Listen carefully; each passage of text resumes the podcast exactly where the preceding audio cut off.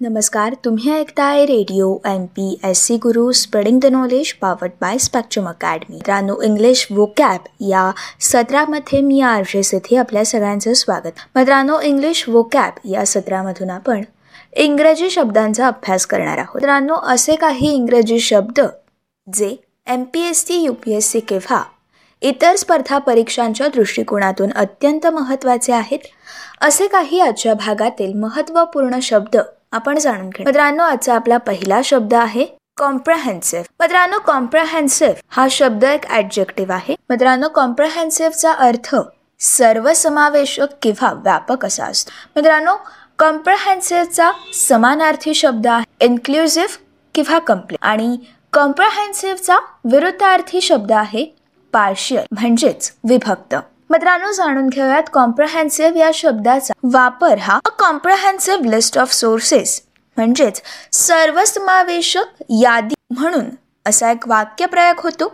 किंवा he trained as an accountant after leaving the local comprehensive मित्रांनो या वाक्याचा अर्थ असा होतो की स्थानिक सर्वसमावेशक सोडल्यानंतर त्यांनी अकाउंटंट म्हणून प्रशिक्षण घेतलेलं आहे. मित्रांनो कॉम्प्रहेन्सिव्ह हा शब्द आपल्या रोजच्या आयुष्यात देखील आपण अगदी सहजपणे वापरू शकतो. जसं की अ कॉम्प्रहेन्सिव्ह स्कूल म्हणजेच सर्वसमावेशक असलेली शाळा ज्या शाळेमध्ये आपल्याला सर्व गोष्टींबद्दलचे सर्व विषयांबद्दलचे ज्ञान हे सहजरित्या मिळू शकते मित्रांनो कॉम्प्रहेन्सिव्ह या शब्दानंतरचा आजचा इंग्लिश वोकॅब मधला आपला पुढचा शब्द आहे अस्टवाईल मित्रांनो अस्टवाईल हा शब्द एक ऍडजेक्टिव्ह आहे. मद्रानो अस्टवाईल म्हणजे फॉर्मर असा होतो. मित्रांनो अस्टवाईल या शब्दाचा अर्थ इंग्रजीमध्ये फॉर्मर असा असला तरी देखील मराठीत या शब्दाचा अर्थ फार पूर्वी किंवा भूतपूर्व असा होतो. मित्रांनो जाणून घेऊयात अस्टवाईल या ॲडजेक्टिव्हचे समानार्थी शब्द. याचे समानार्थी शब्द आहेत ओल्ड किंवा पास्ट आणि विरुद्धार्थी शब्द प्रेझेंट मित्रांनो जाणून घेऊयात या अस्टवाईल शब्दाचा वाक्यामध्ये उपयोग नेमका कशा प्रकारे होऊ शकतो? अस्टवाईल म्हणजेच फॉर्मर तर आपण the erstwhile president of the company असं देखील म्हणू शकतो. म्हणजेच the former president of the company म्हणू शकतो. किंवा मित्रांनो आपण Mary Anderson is the erstwhile queen of America stage असं देखील आपण या शब्दाचा उपयोग करू शकतो. मित्रांनो एखादी गोष्ट ही फार पूर्वी नव्याने सुरू झाली असेल आणि त्या आणि त्या गोष्टीविषयीची एखादी अत्यंत पहिली वैली घटना असेल तर अस्टवाईल म्हणजेच फॉर्मर या शब्दाचा उपयोग आपण नक्कीच करू शकतो. अस्टवाईल नंतरचा आपला आजचा इंग्लिश वोकॅबमधील पुढील शब्द आहे कन्सिलिएशन मित्रांनो कन्सिलिएशन हा शब्द एक नाऊन आहे. मित्रांनो कन्सिलिएशन हे एक सिंग्युलर नाऊन आहे तर प्ल्युरल नाऊन मध्ये कन्सिलिएशनचा उपयोग करायचा गेला तर त्याचा उपयोग कन्सिलिएशन्स असा होतो. मित्रांनो कन्सिलिएशन म्हणजे सलोखा किंवा दुसऱ्याचे मन वळवणे असा होत. मित्रांनो जाणून घेऊयात कन्सिलिएशनचा इंग्रजी समानार्थी शब्द काय आहे. मित्रांनो कन्सिलिएशनला पीस मेकिंग पीस बिल्डिंग असं देखील म्हणतात किंवा अपेसमेंट सुद्धा कन्सिलिएशन या शब्दाच्या ऐवजी शब्द वापरला जात. मित्रांनो कन्सिलिएशनचा विरुद्धार्थी शब्द आहे प्रोवोकेशन. मित्रांनो जाणून घेऊयात कन्सिलिएशन या शब्दाचा वाक्यात नेमका कशा प्रकारे उपयोग होऊ शकतो. He held his hand up in a gesture of conciliation म्हणजेच त्याने सलोख्याच्या दृष्टीने त्याचा हात वर केला.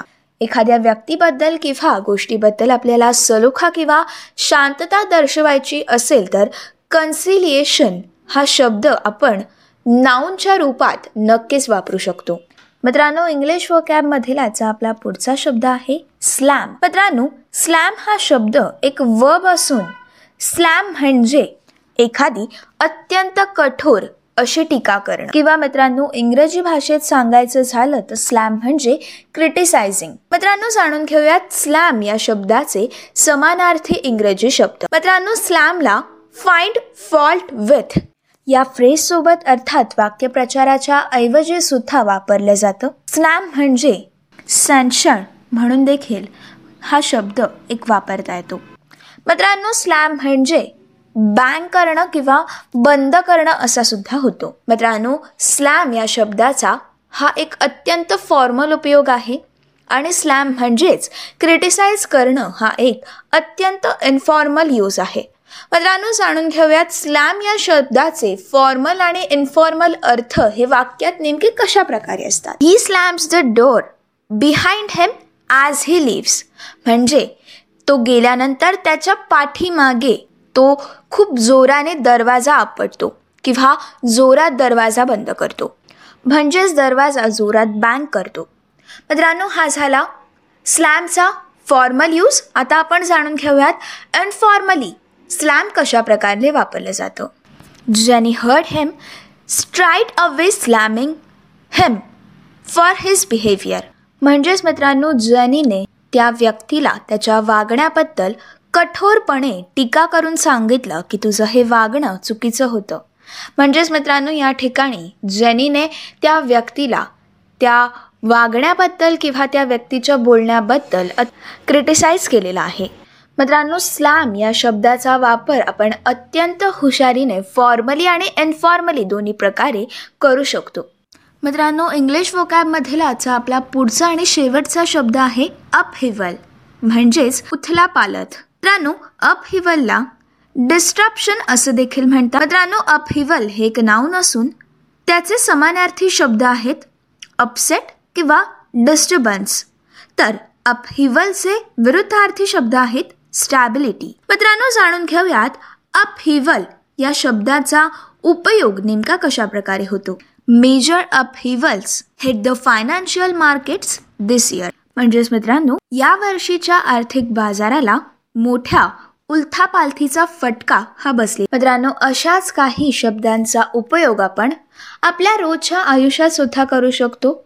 आणि M P S C U P S C किंवा इतर स्पर्धा परीक्षांच्या दृष्टिकोनातून हे शब्द तर रोजच्या वापरात अत्यंत उपयुक्त असे आहेत. असेच काही वेगवेगळे रोजचे शब्द आपण इंग्लिश वोकॅब या सत्रामधून जाणून घेणारच आहोत. तोपर्यंत असेच काही वेगवेगळे कार्यक्रम वेगवेगळ्या कार्यक्रमांमधून भरपूर सारी माहिती.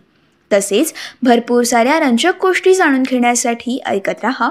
तुमचा आवडता आणि लाडका रेडिओ ज्याचं नाव आहे Radio M P S C Guru spreading the knowledge powered by Spectrum Academy.